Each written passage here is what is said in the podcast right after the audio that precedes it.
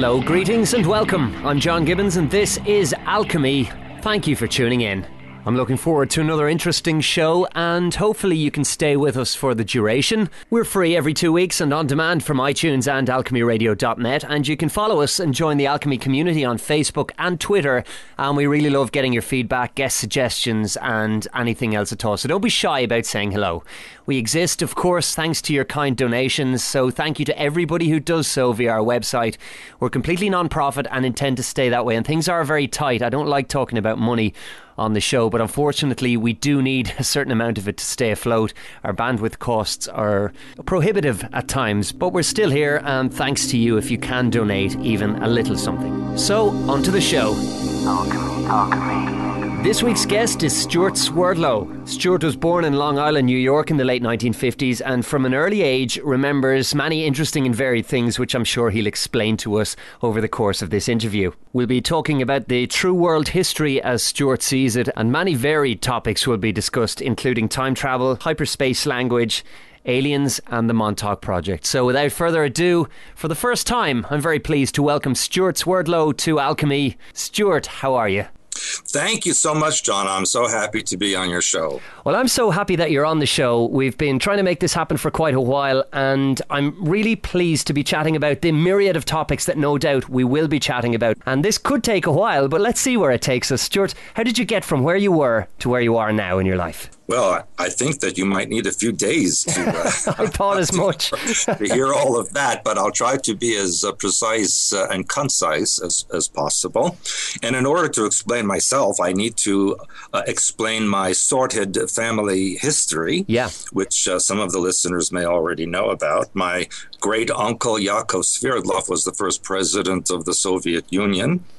Uh, his brother, who was my grandfather, was actually sent to Britain uh, to start the Communist Party there and to enhance the uh, workers' uh, unions, etc. There. And when he was successful with that, he was then sent to the United States, where he did the same thing. Now, my grandmother, who was the wife of, uh, of or the, the sister-in-law of Yakov, uh, was a Soviet spy during World War II. Uh, and I will remind the listeners that in World War II, uh, United States and Britain and the Soviet Union were on the same side, so that was not too terrible for her to be a spy. And uh, the interesting thing is that uh, uh, Yakov's uh, son, Alexei, uh, who would have been my father's uh, cousin, and of course my cousin as well, actually started the KGB in the 1920s. And uh, my other uncle, uh, great uncle Benjamin Sverdlov, uh, which was very fascinating for me to learn, actually began mind control and programming in the Soviet Union in the 1930s, which would mean that the Soviet Union was one of the first countries in so-called modern times uh, to uh, to instigate this uh, project uh, on its population and surrounding populations. So that uh, is what actually led me uh, in the United States to be taken in to the Montauk Project from 1970 to 1983, because uh, at the time, you know, it was the Cold War. My father had been involved in secret uh, projects uh, underneath a mountain in El Paso, Texas, before I was born, and after I was born, he was followed by Secret Service uh, for many years afterwards. And uh, quite honestly, we still are uh, monitored. Mail is opened, phones are tapped, etc. And so I think for the purposes of loyalties, uh, I was taken into the Montauk Project, uh, and it was quite comprehensive. It included uh, not only mind control and programming, but also genetic manipulation, uh, esoteric weaponry, uh, weather control, and eventually It even led to um, to opening vortices and wormholes, interdimensional projects, time travel, and uh, one of the functions I had was to uh, learn and study what is called uh, hyperspace language or the energies of hyperspace, which is the foundational energy of all creation. Now, we have to also remember that for many decades before Montauk Project, uh, the U.S. government, as well as many other major governments, were involved or, or connected to certain alien groups who gave technology and information in exchange for other things. And the US uh, discovered after a bit of time that some of the information that was given to them was not accurate or complete.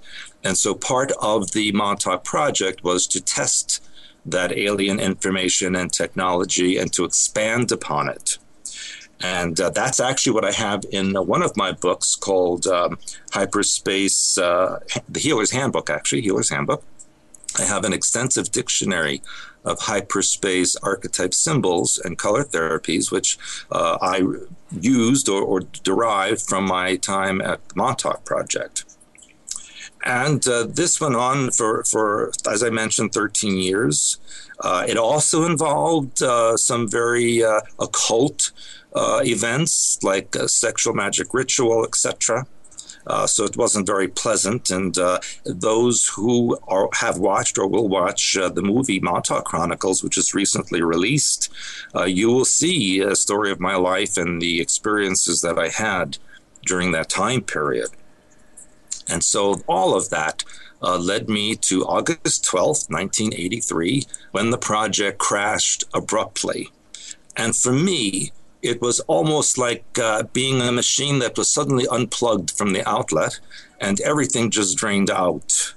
And it, I felt like I was literally an alien myself in, in, in the world because I, I didn't know the current culture. I didn't know even how to put petrol in my vehicle.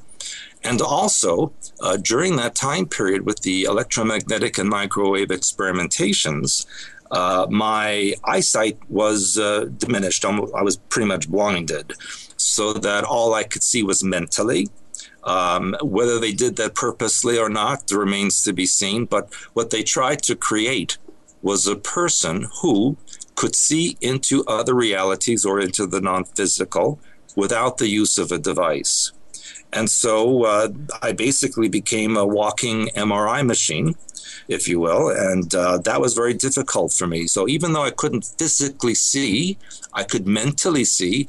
And in my opinion, I actually could see better than uh, normally sighted people. So, Stewart, I, are we talking I, about essentially that you were a human guinea pig for a black operation by the US government or a combination of governments? Is that what we're talking about with Montauk Project and your involvement then in your early life? Basically, Yes, It wasn't, of course, the only one. There were quite a few. Um, however, less than 1% survived uh, that experimentation. And uh, yes, it was not just the U.S. government, because uh, in my book, uh, Montauk uh, Alien Connection, which was my autobiography, I talk about how there were German scientists, uh, Soviet scientists, etc. Because on, on many levels, behind the scenes, most of the world governments work together. Um, and even that was evident at the Montauk project, or actually in Montauk Point in, in, in the airbase and in the uh, uh, town uh, during World War II when the locals would see German U boats in the 1940s approaching the coast. No one stopped them. They would go under the water and apparently enter some kind of submarine pen deep underneath. And then they would leave at some point, and no one stopped them either. So behind the scenes, there were many uh, governments working together, even though officially they were at war with each other. Okay, that's very, very interesting and would tie in with so much of the evidence that seems to be coming to light. A lot of it only now, so long after the fact of World War II. Yes, in fact, uh, it's very interesting to me, especially on UK news uh, in the last few months. There's been a lot of uh, publicity or dredging up uh, former Nazi and, and old German information. And, and of course, as you may know, there uh, recently the expose of the Queen's uh, family saluting the Nazis during Yeah. uh, the 1930s. Yeah, and there's huge noise, if you like, in the mainstream about that. I just don't believe that it's coincidental. I don't necessarily know what the agenda is at this point in time with dragging so much of that back up, but there there is something afoot. I just don't personally know what it is. Well, then, John, you should read my books. Well, I haven't read them all yet, and I am ploughing through your autobiography at the moment, and I must say it's one of the fastest page turners. Quite often, autobiographical works, in my opinion, can be a little bit slow, but it reads almost like a thriller. It's fascinating. Well, you know, John, when I wrote that, quite honestly, I didn't expect to live much longer afterwards. And so I, I put all the details in there so that my children would know what happened to me uh, when I was no longer here. So uh, that's probably why it's reading so fast. I wrote it very quickly uh, because I wanted to make sure I got everything down. Tell us then a little bit more about what it was like within Montauk Project. There was no kind of exposure really then to the outside world. You were very much just a part of the project or the experiment, and that was it. That was your raison d'etre, if you like. Well, in a manner of speaking, but I want to uh, clarify a couple of things. It's not like I was there for 13 years without a stop. Right. I was back and forth, and sometimes I'd be there for days or weeks at a time, and sometimes I'd only be there for a couple of hours. And I was put back into uh, society uh, because uh, I was kind of an anomaly to them. Uh, when people were taken into use uh, at the Montauk Project, and originally, uh, it was based on who was disposable, who would not be missed. Right. Then, the, with the Nazi or German scientists that were on board at the time as well, they also knew from the concentration camp experiments in the war that certain genetic uh, mixes or, or, or variations were more conducive to accepting and downloading the programming and mind control. And so when they tested this on me, I obviously had the genetics they were looking for. They the pro, the issue with me or the problem they viewed was that I could they couldn't mask my memory as they could with everyone else. Right. I kept remembering what they did. I kept remembering where I was and what I saw, what I learned. So this was uh, a dichotomy because First of all, it was a threat because I could say things to other people, but then again, who would believe me? And on the other hand, by studying me and learning how to to overcome this, they could uh, circumvent that problem from happening in the future. You were of special interest then. Yes, lucky me. Yeah. So, I mean, when you were, if you like, reintegrated 13 years later into the normal, using inverted commas, world, what was that like for you? You've touched on it already in that things were very different, but that must have been just an incredible change. And how did it affect you personally? Well, it, it was uh, bizarre for me because it was like I it was like being an immigrant to, to a country where you don't speak the language and don't know the culture, and so quite honestly, I, I was uh, bumbling along uh, in my life and caused a, it caused a lot of issues, and uh, you know I um, like I mentioned I, I didn't even know how to put petrol in my car. And because I still wasn't sighted as a normal person, it was difficult for me to drive uh, when, let's say, it was raining or snowing, because I would see energy fields. So the rain and the snow or any, any kind of uh, precipitation has energy to it. So when I'd be driving in such conditions, I would just see these swirls of energy, and it was quite uh, dangerous, actually. Um, even driving on a road and having the uh, lanes designated was a difficulty. Uh, you know, there was a time when I was driving on a freeway in, in California and um, they called it braille driving for me because I, I, would keep hitting. In California, the lanes have these little uh, reflective bumps on them so that you can at night see the, the lanes. Okay. And so, but even in the daytime, I would keep hitting them, and I would know, okay, now I have to go to the right, now I have to go to the left, and you know, it was a little disturbing to my passengers. I can imagine. Yes, and and of course, I would never even consider driving in Great Britain or Ireland because you're on the other side of the road, and that would be a whole other issue. So, what was it that actually led you to end up in the Montauk project? And uh, I mean, how do you feel about that in hindsight? Obviously, the family connections were the main reason, but why were you specifically selected? Well, I think it's also because my father was involved in the uh, secret experiments uh, for the U.S. government.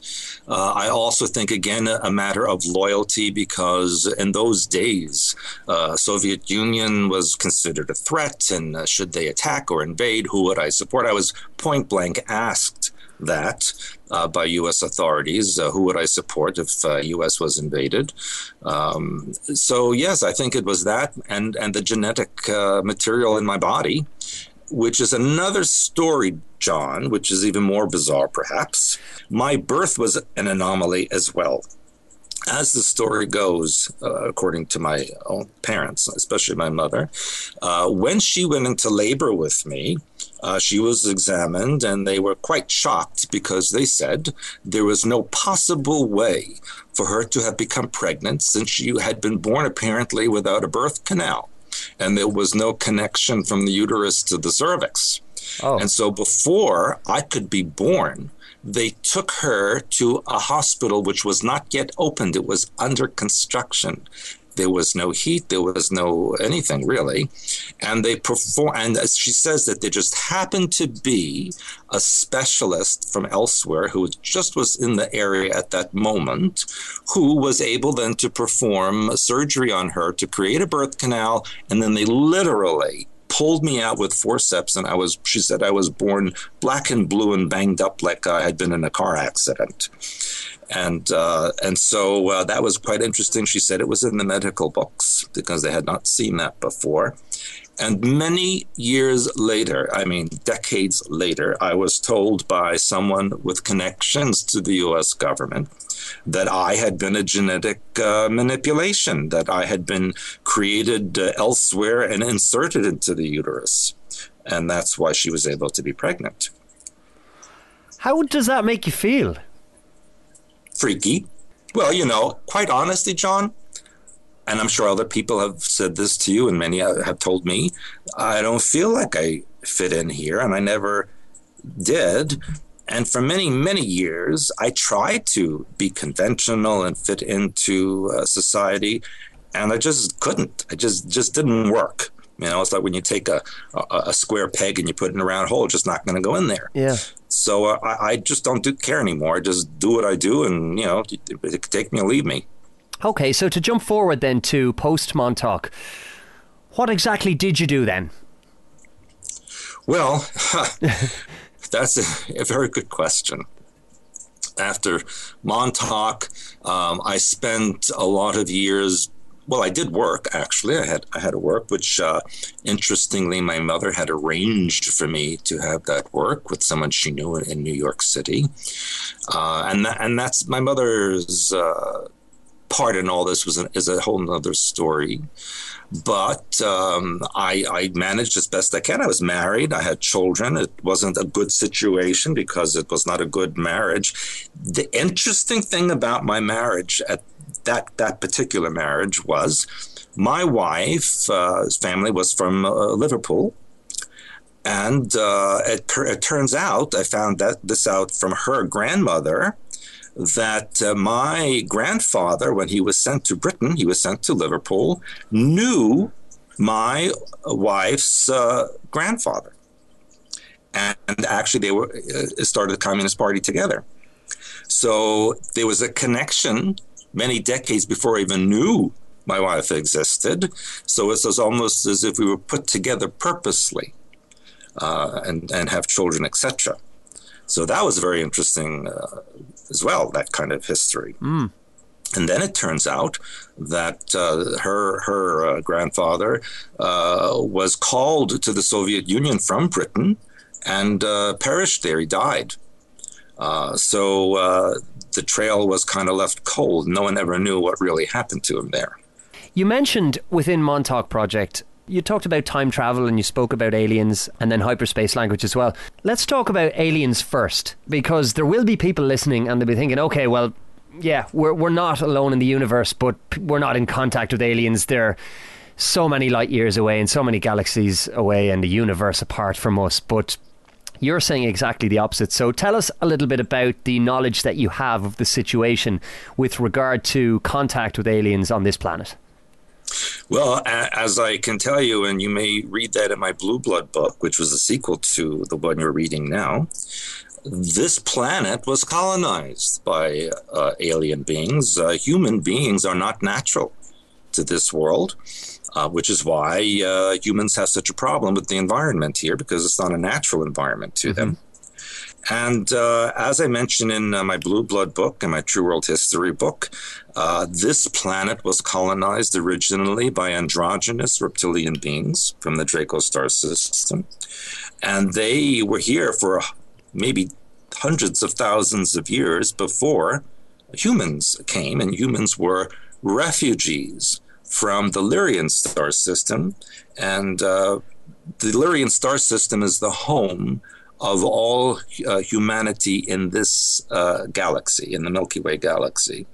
And that Lyrian star system had been attacked by the Draco Empire, and the survivors of that attack fanned out into the known galaxy at the time. And one of the places they came was uh, this solar system. At the time, there were only two habitable planets in our solar system, and that was uh, what we know now as Mars. And the planet right after Mars was known as Maldek. It was a rel- relatively large planet between Mars and Jupiter. Okay. And the Earth was actually a water planet. There was no land mass. It was just water. Even the atmosphere was a, a liquid uh, type. And to make a very, very long story short, uh, when the Draco uh, found the colonies in the solar system, they attacked them by using an ice comet that they sent in. They use comets as weapons and vehicles, which are pulled by a small black hole, which, are, which is created in front of it. And as the ice comet entered into our solar system, uh, it caused uh, the planet Uranus to flip on its axis and that is why it's the only known planet in, in all of creation that we can find that rotates north to south instead of uh, west to east. So that's what happened to Uranus. And then as the ice comet got closer to Mars and Maldek, the geomagnetic forces from the huge giant Jupiter, Maldek, uh, Mars, and the ice comet caused Maldek to explode which is why we have the asteroid field between Mars and uh, Jupiter, and why we have uh, asteroids and comets floating around our solar system as remnants of that. Mm-hmm. And then it pulled the northern hemisphere of Mars. Well, all the atmosphere of Mars was was pulled, the oceans of Mars were pulled, and at least uh, uh, at least three kilometers of, of, of, topsoil, if you will, from the northern hemisphere of Mars was pulled out.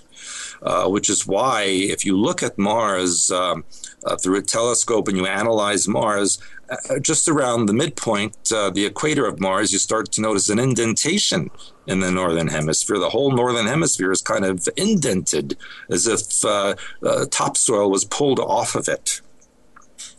And so the survivors of that went to the inner world of Mars, the inner planet, which is a whole other topic of inner worlds, inner Earths, etc. Mm-hmm. And as the ice comet came closer to the Earth, it went into a spin. Uh, the rotation, uh, the forced rotation, caused the uh, oceans of the Earth to uh, polarize, create the, the polar ice caps, and land masses appeared. And then the Earth was pushed from the second position to the third position from the sun, and the ice comet then took up the second position from the sun. And because of the light from the sun, the ice on the uh, on, on the ice comet started to evaporate, create clouds, and that is what we now know as the planet Venus, uh, which is actually uh, not native to our solar system. And so then the Draco uh, saw that this planet was colonizable. So they drove another vehicle, large one, into orbit around the Earth, which we now know as the Moon. And that is why the Moon only faces uh, one side as it, as it goes around the Earth. It does not spin like a, a normal uh, object would in space. It's just this like a vehicle parked in, in a fixed position. And they colonized the largest continent at the time, which was known, which we now know as Lemuria, which would have been in the Pacific Ocean now. And they colonized it, and, and, and for many hundreds of thousands of years, and had a civilization there. And then uh, humans or the remnants of the Illyrian uh, uh, systems uh, decided to colonize the Earth as well. And they colonized the second largest continent, which was known as uh, Atlantis in the, what is now the Atlantic Ocean. And of course, it's a very, very long story. There was war between them. Uh, reptilian and mam- mammal, mammalian life forms should not be living in the same environment. So there's a conflict. And in order to create uh, a peace, if you will, between the two, they decided to create a third race, which we call humanity, which was a synthesis between the reptilians and the mammalians. And that's why it says in Genesis, let us create man in our image. It's plural. Every time you look at the Old Testament and the, and the translations from the ancient Hebrew and Aramaic, you will see that the references to God are all plural. There's never a singular God, which is quite telling. And of course, I do uh, suggest to the listeners to read the Apocrypha, uh, the books that were omitted from the Bible, like the Book of Enoch, Book of Jasher, Book of Jubilees. And basically, in those books, it describes what I'm saying. It says uh, that there were alien beings on this world who manipulated genetics on the planet and created uh, strange races and, and creatures. So, anyway, if you want proof of this, simply look at how a fetus gestates in the womb. And you will see for the first few weeks, it is an androgynous reptilian looking creature. And then only afterwards do mammalian features develop. And that is because the genetics are following the sequence in which they were placed. One of the agreements was for this uh, new race was that it would be based on a reptilian body and mammalian genetics would be added to that. And that is why it says, uh, you know, that God took the rib of Adam and, and made woman. And that, that's really a, a, a symbolic story uh, where the androgynous reptilian being was separated to male and female uh, for the creation of this race. And I describe all of this in my books and videos. And so uh, that's how humanity began. Also, since then, or subsequent to all of that, our planet has been subjected to uh, quite a number of alien races who found it quite fascinating uh, to view this new uh, race, which is uh, not natural. And so we became uh, very uh, curiosity, if you will. Mm-hmm. And uh, and by the way, our uh, part of the galaxy, the, the, the, arm of the Milky Way that we stick out on, because the Milky Way is shaped like a pinwheel. And we stick out on one of the arms of the pinwheel actually into deep space, which is why we can see the entire galaxy from here because we're at the edge of it. And so uh, it became a popular destination. And I will tell, you know, will tell you that there are hundreds of billions of stars in our galaxy alone, and hundreds of billions of galaxies. So you can imagine how much life is teeming out there in this universe, and that's not even counting the alternate or parallel universes that exist as well. And it's very interesting to me that in the last year or so, uh, NASA scientists have said Oh, yes, there are 300 to 400 million Earth like planets in our galaxy alone. And that they even found last week a planet they called Earth 2, Mm. which they said is identical to our planet. So they're basically setting everyone up for the revelation of the alien presence on our world. And, uh, however, it will start with a staged alien invasion, which I believe has already begun, or the beginning stages of own process, to uh, create a, a global government, global army, global religion, etc. Uh, so uh, that's basically the scenario as it's set up now. Most of the vehicles that are called UFOs uh, that are seen in, uh, in, in recent times are really from here. They are the creation of uh, U.S. government, uh, British government, uh, Russian government, etc., uh, who have alien technologies and have uh, recreated these uh, in their own way. and there are also vehicles that are not from our time space; they're from parallel universes or interdimensional space. And there are also vehicles from inside our planet, because what people don't realize, our planet is hollow, and there are entire civilizations in there. And so it gets very, very complicated, uh, John. Uh, and I haven't even mentioned what's in the Kuiper Belt.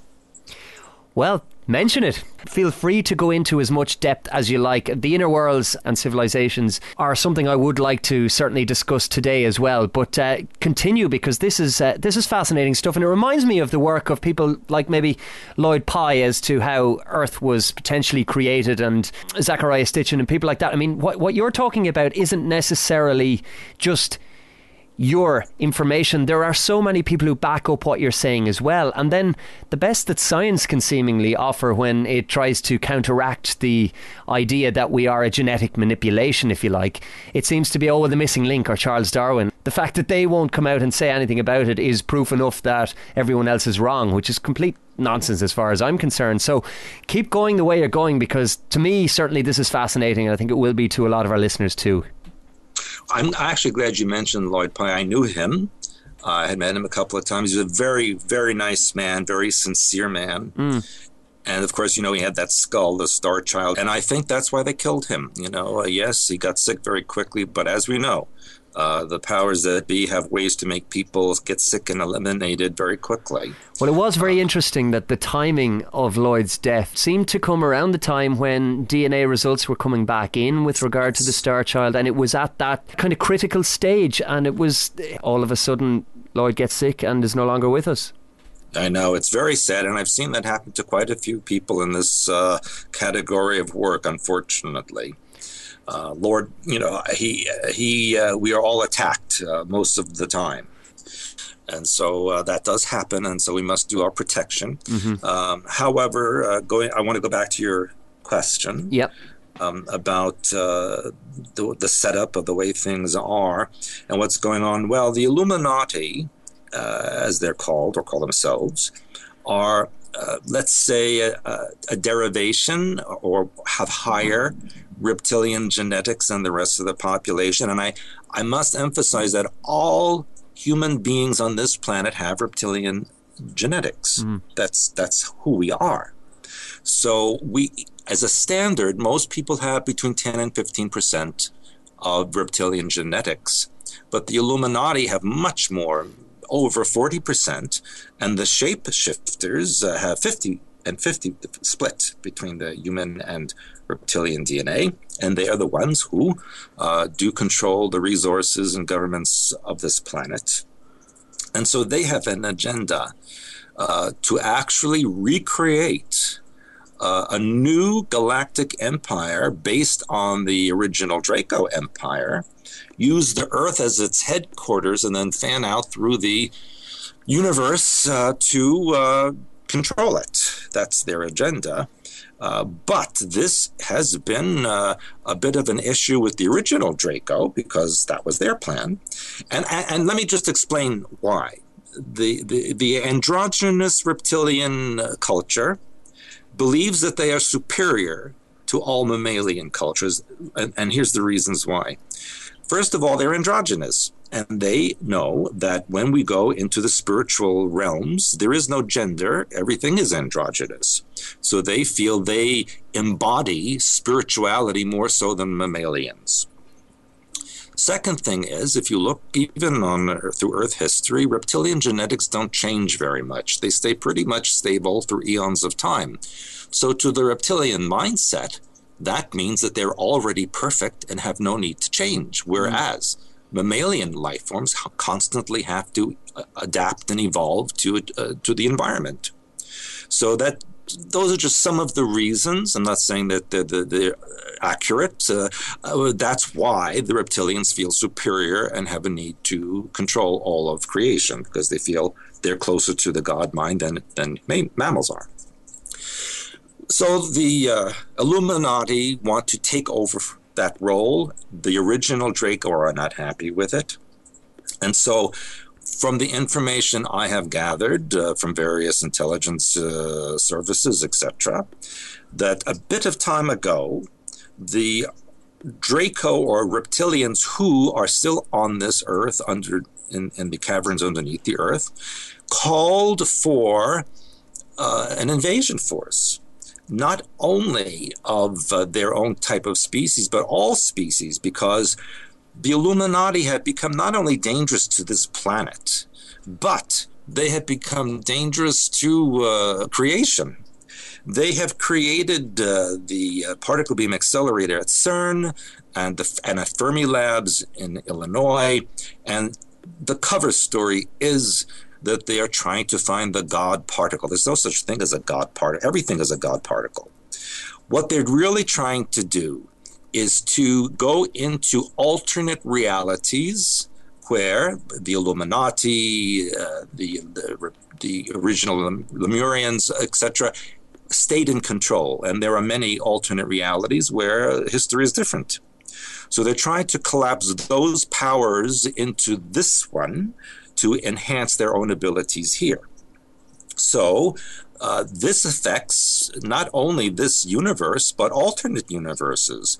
You, every time there is a nuclear explosion or nuclear test, it not only pollutes the atmosphere and ground here, but atomic explosions go interdimensional. They rip open time space and they affect alternate realities as well. So that is why we are a problem. The Earth is considered the Iraq and Syria of the universe. And so there are those who are coming, and I put this in quotes, to liberate uh, us from these evil uh, usurpers, if you will. It's a very long and complicated story, but I will remind uh, listeners a year or so ago, uh, there was even on conventional news these stories of huge vehicles coming out of the sun and going into the depths of our solar system. Yeah.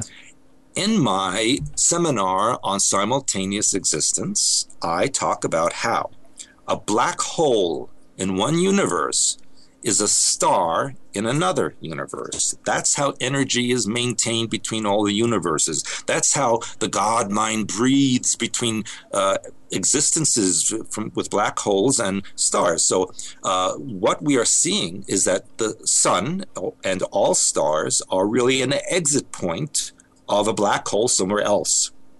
And so, only recently, uh, quantum physics said that yes, uh, black holes will lead you into parallel universes and dark matter, etc. And so these vehicles are amassing in the Kuiper Belt. The Kuiper Belt is an area of space at the edge of our solar system. You may recall a few years ago, NASA was saying almost on a daily basis that they kept seeing objects appear in the Kuiper Belt. They didn't know what they were. They thought they were just asteroids or meteors or what have you. And it became so prevalent and began to be suspicious because it was reported on the news and people said, hey, what the heck's going on out there? That's when, if you will remember, they changed the category of the planet Pluto. They said, well, nothing to be alarmed about because Pluto is a Kuiper Belt object, and we know what that is. So it's really no longer a planet, it's something else. And, and then there was a period of time they were calling it a mini planet, or they were calling it a Kuiper Belt object, and they came up with all kinds of terms to classify Pluto, and then they just dropped the whole thing about the Kuiper Belt. Then, about a couple of years ago, when we sent the Voyager spacecraft towards the edge of our uh, solar system, they said, guess what? It's being blocked from some type of energy from the Kuiper Belt, and it's stuck between Mars and Jupiter. Can't get it to go forward too much. Mm. And not only that, they said, but the Earth itself is being bombarded by some kind of energy from the Kuiper Belt. And then they bombed the moon. Remember that one? Yes, yeah. Tell us about that. Now, the official story was they bombed the moon so that they could see if water vapor would come out from the surface. No, seriously, that was quite a lame cover story. And you might recall there were two spacecraft going towards the moon, one with the weapon and the one with the camera following it. And just, it was- just sorry to interject for a second, Stewart. For those that may not be aware of this, this is very readily available knowledge. This was spoken about in the main the mainstream for anybody who might still use a mainstream news source. Uh, this isn't any kind of hidden knowledge. This bombing that we're talking about. Right, and then uh, and so they bought, and so it was supposed to be on live television, if you remember. And just as they were about to bomb the moon, the camera went out, and then the camera didn't go back on until it was all over. And they said, "Oh, we had a glitch on the camera. We're so sorry that you didn't see it, but it worked. It was very successful." But what really happened was there was a Kuiper Belt outpost on the moon that was monitoring, and they destroyed it and uh, many of the so-called uh, coronal mass ejections uh, that they say are bombarding the Earth and are affecting satellites and transmit. This is not coming as a, uh, a natural occurrence, but is actually occurring as a weapon that's being used against the Earth to block uh, the Illuminati's uh, transmissions and technology. Again, it's a very complicated story. There are many factors involved. There are factions within factions. It uh, it would make such a, a an interesting uh, spy novel that nobody would be able to read. It would be so thick. So that's what's basically going on. So going back to the Earth Illuminati plan, they intend to create a staged alien invasion, and this was actually uh, created by Wernher von Braun, who worked for Adolf Hitler during World War II. And uh, during Project Paperclip after the war, Wernher von Braun was taken uh, to the United States, where he was put in charge of NASA. Yeah. And on his deathbed, he said uh, that Hitler's plan, which was now adopted by the United States, was to create a series of uh, fear uh, for the for population. One would be terrorists and and and this kind of thing, and then there would be uh, asteroids and meteors hitting the Earth, and that would create panic. And then the final bit would be the uh, alien invasion. And he kind of laughed and he said it was all staged uh, to put fear in the public so that the governments would say the only way to defend ourselves is by uniting under one government, one army, one religion, and, and to defend ourselves from these alien invaders. And they will use Project Bluebeam, which projects uh, multidimensional holographic images into the ionosphere to make it look like there are fleets of UFOs attacking the Earth. They will use satellites and laser transmissions to make it look like uh, there's an attack.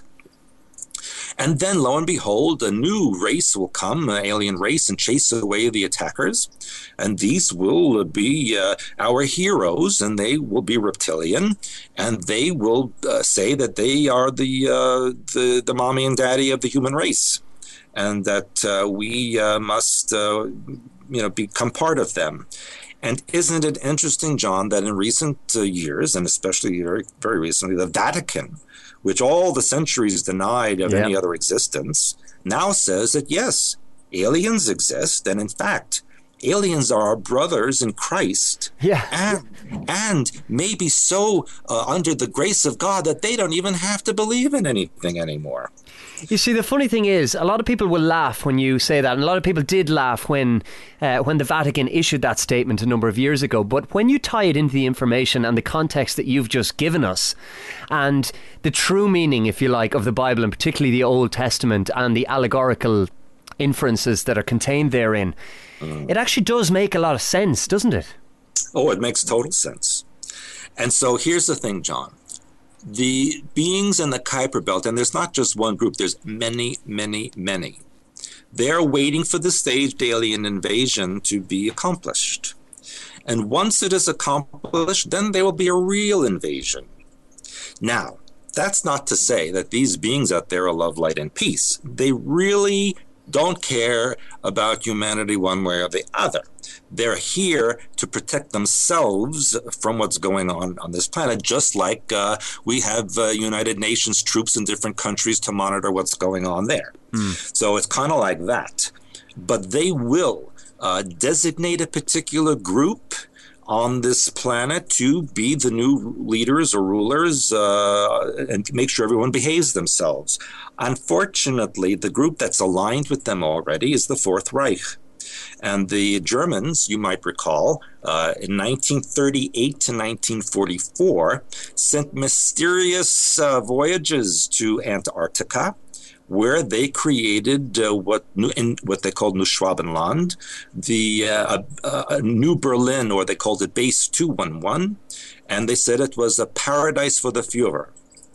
And uh, and you recall there are images of uh, Aryan uh, people from many countries in Europe in 1944-45 being shipped to Bremerhaven, going on vessels that went to Antarctica, and they never returned and they are now there. The, it's interesting that in this area, Google Earth, you cannot get an image of it; it's blurred out. That's right, yeah. But these uh, group, the Fourth Reich, is uh, connected to the beings in the Kuiper Belt and work in league with them. And uh, when the time comes, uh, the the Kuiper Belt conglomerate will designate this Fourth Reich as the established uh, new government of the Earth. So, you know, it's not love, light, and peace, and it's not like anyone's coming to save us. It's just going from one control system to another. So, that is why I implore people to do their uh, release work, release their negative mind patterns, do their deprogramming work, protection work, so that uh, we can mitigate or maybe change all of these scenarios. And we will talk about that uh, type of work in a little while because I would like to get into some uh, some of the positive scenarios and what we can do and solutions and that kind of thing. But Let's talk about inner worlds for a minute because you mentioned Antarctica, and there has been speculation for so long now, going right back hundreds of years, that there exists within Antarctica and possibly at the North Pole as well. A kind of a portal or a gateway or an entrance to an inner world that exists that's completely contrary to the textbook or school book lessons that were taught about what is actually inside of our Earth, i.e., a ball of molten lava and rock and that kind of thing. Yes, that's correct. There are openings at both the North and South Pole. I explain the science of this in my Blue Blood book and in my True World History book of how when planets are formed by being ejected as molten material from a, a star and they get they cool and spin in space the centrifugal force of the spin. Uh, first of all, the coldness of space causes the external part of the globe to harden. And then the inside is still molten and it's spinning, and the force kind of pushes the molten material to the sides and then ejects the under pressure the excess through openings in the north and south pole. And then the cold air rushes in and hardens up the inside. However, there is some molten material because of the gravitational spin that remains suspended in the middle. It's like an internal sun, but it's not a sun, it's just molten material. And so the inside of the Earth is the same as the outside of the Earth, but in between the inner mantle and the outer mantle is the trapped magma. Mm. And as the inner mantle and the outer mantle, because of the spinning of the Earth in space, kind of push against one another, it compresses the magma in many places and causes volcanic eruptions uh, to occur, or mountains to occur. And then it causes some of the mantle to fracture, which become the tectonic plates that uh, cause earthquakes as we know it. So that's basically a, a very short version of how the inner uh, planets, uh, planets like Earth and Mars, are formed like that. That's why Mars also has an inner section uh, where people can live. Uh, and so we have people on the surface, we have people in the inner Earth, and we have groups that exist in the in, uh, mantle between the two mantles and caverns uh, that connect the inner and outer Earth. So it's quite complicated. So, what kind of people are down there? What are they doing? What's it like? What are they up to? Well, that's again a very complicated story. There's many, many different uh, types of beings down there. Uh, you have reptilian beings, human type beings, insect like beings, uh, any many different kinds of combinations that exist. They don't all in league with each other. Some are enemies of each other. Uh, but uh, isn't it interesting uh, that even in the Bible, uh, when the so-called God, who's really an alien being, uh, talks about things, it talks about the beings on the earth and in the earth. It says it right there in the in the Bible. Yeah.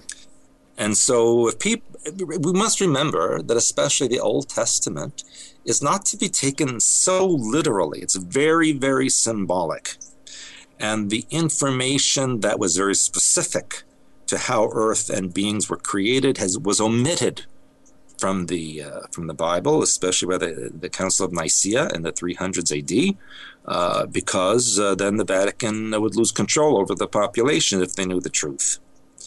So, quite honestly, the Vatican controlled a lot of this information for uh, quite a, quite a number of centuries.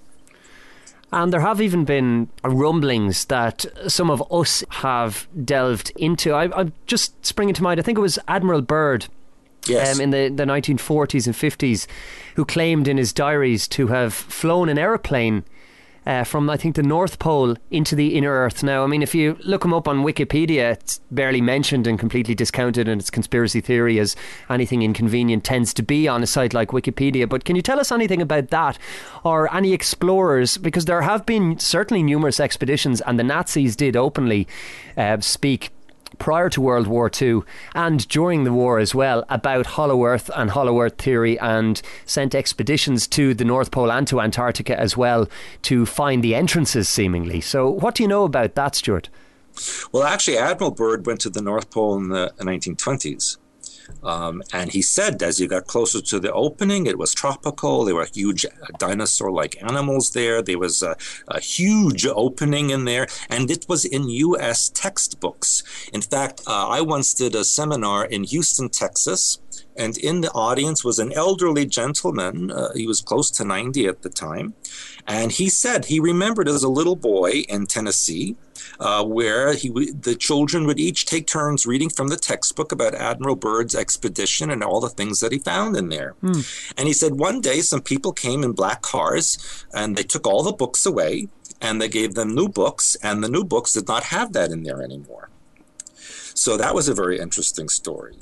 Uh, now, Admiral Byrd went to the South Pole in the 1940s, and you re- may recall uh, that there was an expedition of U.S., Canadian, and British uh, Air Force and, and, Navy in 1946 to 1947, Project High Jump, uh, who uh, actually had a war expedition to Antarctica. Now, what the heck was going on after the war, 1946 and 47 in Antarctica, that required such an expedition?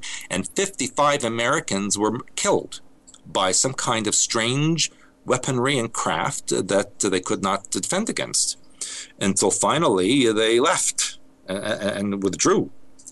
And it's very interesting. Uh, back in 2010, I went to Antarctica and I went to several military bases. One of them was British.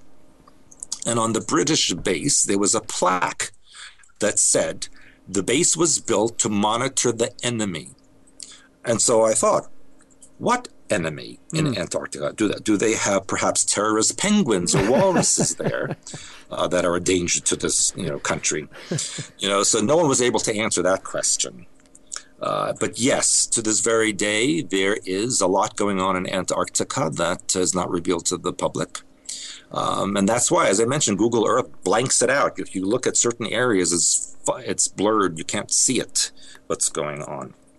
Well, Google Earth is an interesting one because Google have been at such pains to document every conceivable corner of the Earth, yet there are these massive areas in a lot of cases, not just over Antarctica, but the North Pole, places in the US, South America, all over the world that for some reason seem to be blurred out, and the official explanation is always something ridiculous, such as, oh, it was a bad weather day, or there was a cloud in the way, that kind of thing. I mean, come on, pull the other one. You go to go Google Earth, there are actually areas that are blacked out, completely blacked out. No attempt yes. to put in fake clouds or anything like that. And it does beg the question why? there is a reason. There has to be a reason, and most people forget about it. I think just because a reason isn't proffered.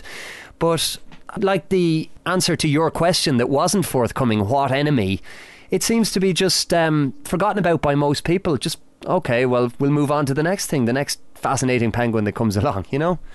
But that's the thing, John, is that most people don't travel to certain places. I travel to places I want to know the truth, and, I, and you're not going to find it in a book. Hmm. And so I went to Antarctica, and it was a very difficult uh, trip.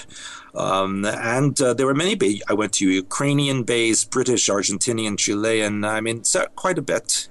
And they were all very mysterious. So they've all these bases from all these nationalities, all on Antarctica. Hmm That's correct, because the Antarctica is uh, divvied up to certain nations uh, that are allowed to have a presence there, military or scientific presence. Uh, not every country is allowed, but only a few countries are allowed. And you see, there's a question in itself, you know, that big question, why? Exactly, exactly. And uh, I will tell you that um, we saw uh, UFOs while we were there in broad daylight. Uh, I even photographed them. And uh, there's been very many strange anomalies. And, and as far as uh, here's another thing, John, is that I was there in the Antarctic summer. Yes, um, and it was still below freezing, and it was snowing. So when I see these stories on the news of global warming and Antarctica's falling into the ocean, and ju- that's a bunch of malarkey. In fact, Antarctic ice is thicker than ever recorded before. And recently they recorded the coldest temperature ever recorded in Antarctica. And the reason some of the ice shelf is breaking away is not due to warmth, but undersea volcanoes that ring the continent there and uh, cause uh, hot water to break some of the ice off as the magma comes up. That's the reason. And again, this is documented. If you move away from the mainstream New York Times or Irish Times or Telegraph or whatever it might be around the world, if you move away from the tabloid esque headlines for a second and actually look and do a bit of research, and it doesn't have to be that in depth, it's all documented. Global warming, in my opinion, based on the bit of research I've done, appears to be a complete sham. It's another boogeyman. It's a false flag, in essence. Exactly, and uh, I, I don't know if uh, any of the, the listeners watch my website, but I just posted yesterday that we had snow in Montana, uh, Idaho, and Wyoming in the middle of July, There you go. and ten days ago it snowed in Hawaii. I mean, really? That's global warming? It snowed in Hawaii in July? Ah, but Stewart, now we call it climate change, don't we? Well, well, that's what happened, you see, because when people started to get suspicious, like, hey, it's getting colder, not warmer. Well, that's climate change then, because then any they can say anything then. Exactly. So let's have a look then at some of the solutions because you touched on it very briefly um, as to what people can actually do. Because you've spoken a lot about a brand new worldview, which is so far outside the vast majority of people's paradigms that even if they do accept what's been said on this show, they'll be terrified. I mean, I know I would be terrified um, if and when something like this happens, despite the fact that I do my best to arm myself with as much knowledge as I possibly can. So the bottom line is whether people choose to accept what you're talking about or not, if it happens, they're going to have to deal with the consequences of that anyway, as per natural law. So, what can people do if they want to prepare themselves? If they want to, I mean, is there anything on an energetic level, on a physical level? What are some of the solutions? Because it's not all doom and gloom. It doesn't have to be because we have the power of change. Absolutely, John. And I teach that thoughts are like film. The brain is the projector. Physical reality is the screen. So if you don't like the movie that's playing, you got to change the film, hmm. which is the way you think. Mind pattern is everything. It's electromagnetic. It broadcasts out and reflects back to you in the physical world. And that's how what I teach to change the mind pattern, release the negativity, to release the emotions that cause all these things to happen. We are the only ones who are responsible for all of it. Humanity as a as a species has a victimization mind pattern foundationally. So, victimization will attract tyrants and oppressors. Therefore, if we can remove the victimization mentality, then the oppressors and tyrants cannot exist because we will project out something more benevolent and beneficial to all of us, and therefore that is what we will experience. So, all of this can change in an instant if people will change the way they think. Now, the Illuminati know that if they instill fear by putting news stories on and you know global warming changes coming and make people afraid that that will keep them in a very negative emotional and mental state so that people will continue to project out negativity and the illuminati will stay in power mm. they know this and so, what we need to do is our deprogramming work, our protection work, our release work, grow up the child within who's traumatized in there, grow him or her up as an adult, and, and let them know that they are safe and protected. And so, this is the work that I do. I teach people how to use the chakras in a proper way, how to balance the left and right hemispheres of the brain so their thinking is more balanced and centered. All of these things, which I actually, John, will be teaching in London next month. Um, and so hopefully uh, many of you, the listeners will come and see me and uh, learn how to do this and protect themselves and, ch- and literally change the world. And that is what it's all about because you mentioned the news there and every now and again I might walk into somebody's house. I don't watch the news myself, I don't watch TV. Um, but I might walk into somebody's house and the news is on. And it's almost like something toxic to me at this point because I've managed to do so much work on myself to, if you like, deprogram or decondition myself from the way things were. And I would have been somebody who would have spent hours every day poring over the news and listening to all. And then I realised as time went on, it is all bad news. There might be a fluff piece at the end, and they'll have the sport at the end or whatever, and that that's kind of what people will then remember to give them a feel good factor at the end, and it keeps them coming back. But the subconscious damage has been done every time somebody tunes in, and even the the colours that are used with the news sets, the nice blue lighting to make everybody feel like it's um, that it's all truthful and we can trust these nice news readers and the whole lot. And it's absolute, and excuse my language, it's bollocks. That's what it is. It's complete and utter crap that's being fed people, and it's negative energy and negative vibrations to the point where I can almost have a physical reaction to it now. And that's again being done for a reason. I, I quite often have discussions with my friends, and they we'd be discussing, well, why are why is all this bad news the only news that we're told about? Why do we have to keep up to date with the news? As we're constantly told from the time we're born.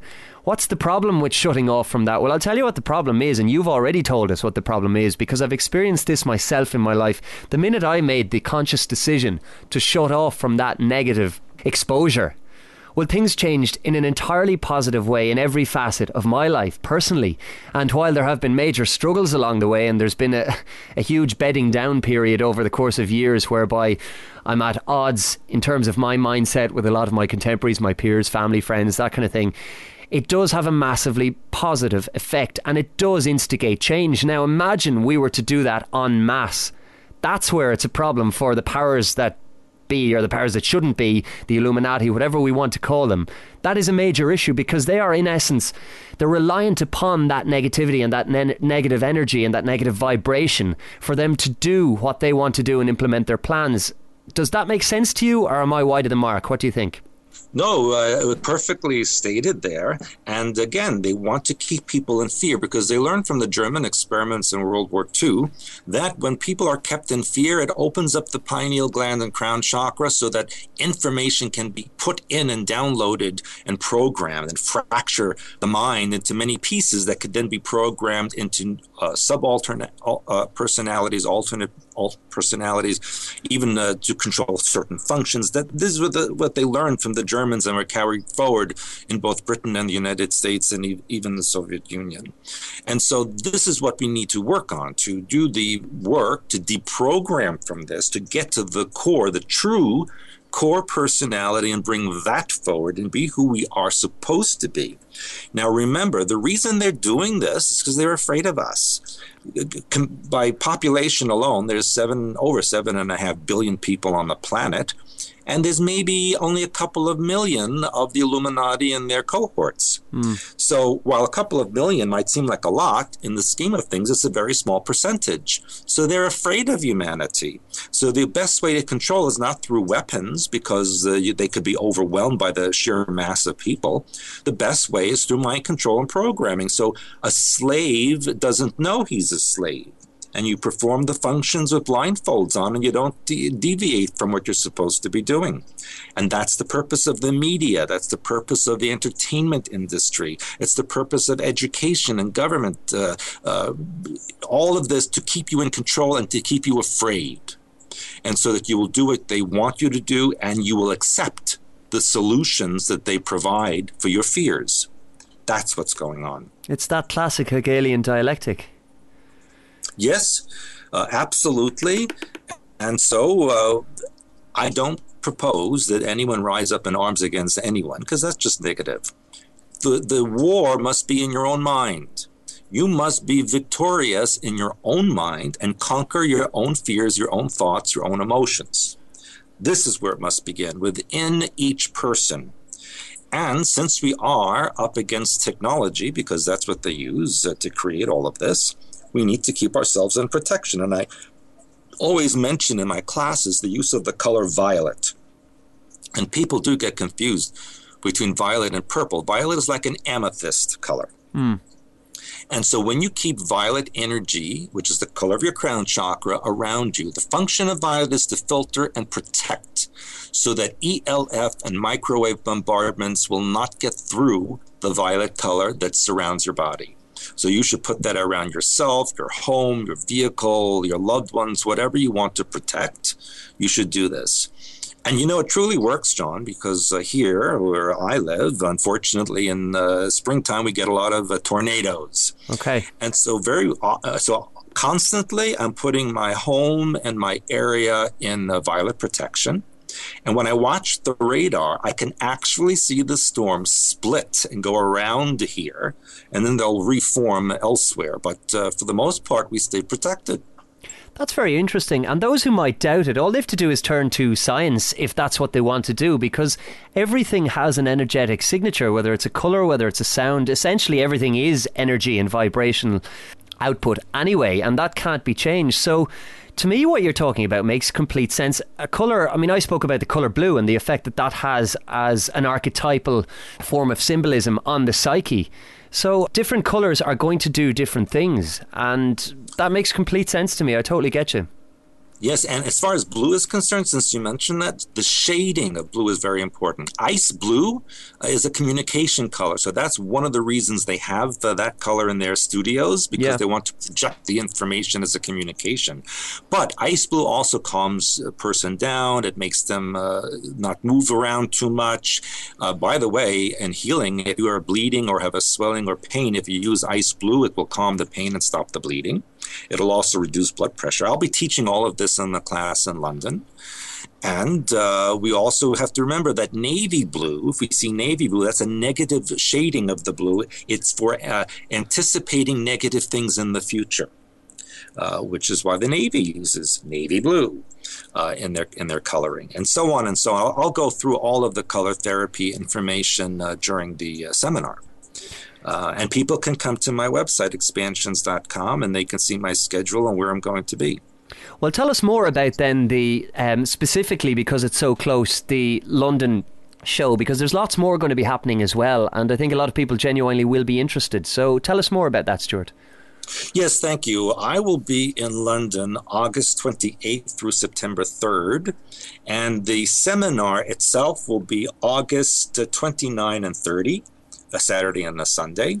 And the, on either side, the day before and the days after, I'll be doing personal consultations for those uh, who wish, and it's already starting to get booked up. Uh, I believe the seminar will be in Lancaster Hall uh, in uh, London. Um, and that information should be on the website, uh, expansions.com. Um, and uh, then I'll be moving on uh, from London. I'll be doing work in Poland, Germany, Turkey, Jordan, etc., even Singapore. I, I, travel a lot, and so my my um, my uh, schedule is up on there. But also this October, we have our annual conference here in uh, Michigan, and this uh, conference will be called Hidden Histories and Mysteries Digging Deeper. And I will be going over, along with a couple of guest speakers, some very interesting historical information that is not in any book. Now, before I let you go, Stewart, I have a bit of a curveball, and it is something I meant to bring up, and I do think we could possibly do a show on it in the future if you're up for it. But very briefly, time travel, is it real or not?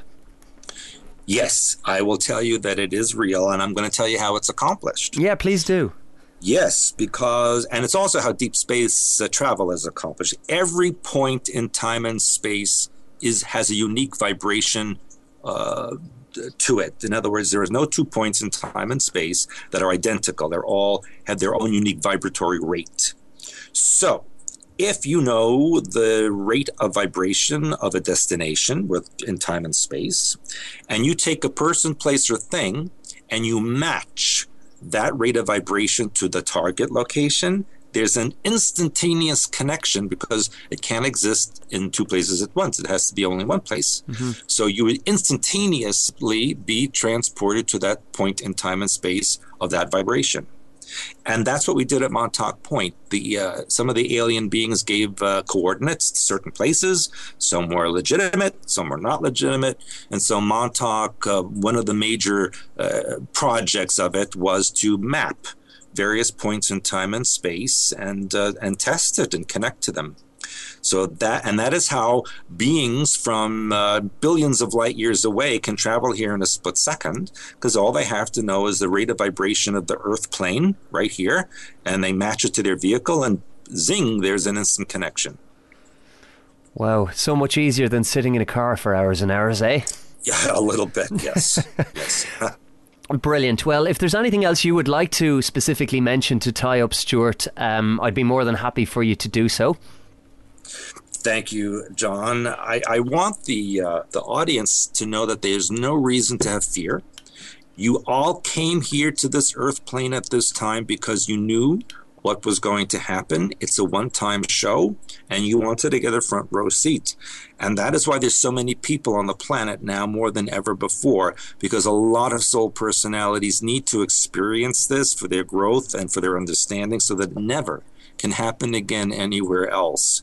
So you came here for a reason. Use the time properly. Learn, deprogram, change your mind patterns, do your release work, your protection work, connect to the oversoul and God mind.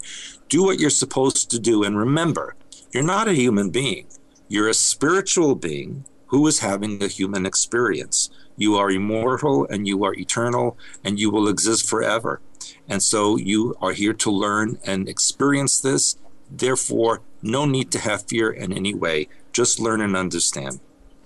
Great words, and I must say they resonate with me on many different levels. I have the power, you have the power, we have the power. Stewart Swerdlow, it's been absolutely fantastic speaking to you on Alchemy. I really hope we can do it again in the future. Thank you for joining me today. Thank you, John. I look forward to seeing you again. Alchemy. Every cell in our body has a powerful magnetic substance called magnetite, which responds sensitively to magnetic fields in our, in our environment. If HAARP is altering the magnetosphere, which is the magnetic field of the Earth and all around it, surely this will have an effect on our health and on our physiology. Silent weapons for a quiet war. Science professors experiment with my mind and thoughts. Microprocessors connected onto my spinal cord. Societal networks infected by cybernetic force. Electronic fall in the terror storm. I was abducted by spaceships and Asian astronauts. Digital angels ejected out of my body parts. I see these ratchet scars. Humanity held my consciousness enslaved and brainwashed and tried to keep me calm. So they relaxed me with substance in the crease of my arm. Showed me color graphics from far galactical stars. Told me bacteria was sampled from the sand of Mars and entered camouflage. I found a language odd the letters invented intelligence levels in the center of my cerebellum and increasing from 10 to 95 percent in a second as I figure out the methods to reveal that 9/11 was an inside job. The Jerusalem temples and the pyramids in the desert built by extraterrestrials, aggressive dictatorships protected by federal agents, reptilian presidents redirected the third brain into the Pentagon. They blamed it on the terrorists, Bin Laden and CIA, and he remains in the membership. Manipulated video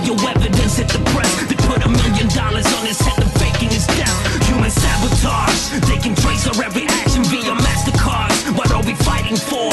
It's the final call.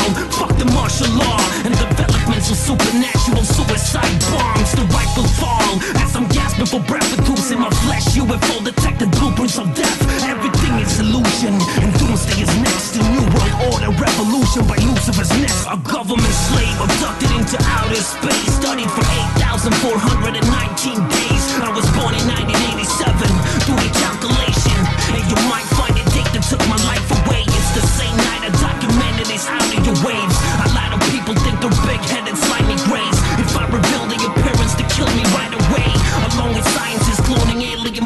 viruses, a planetary crisis is about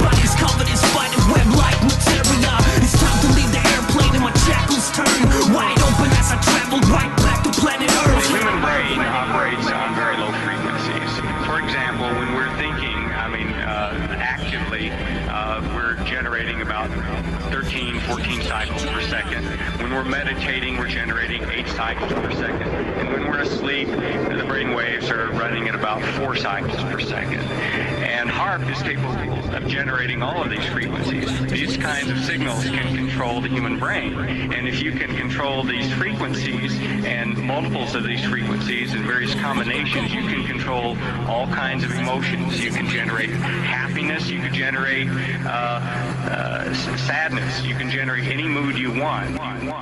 Alchemy.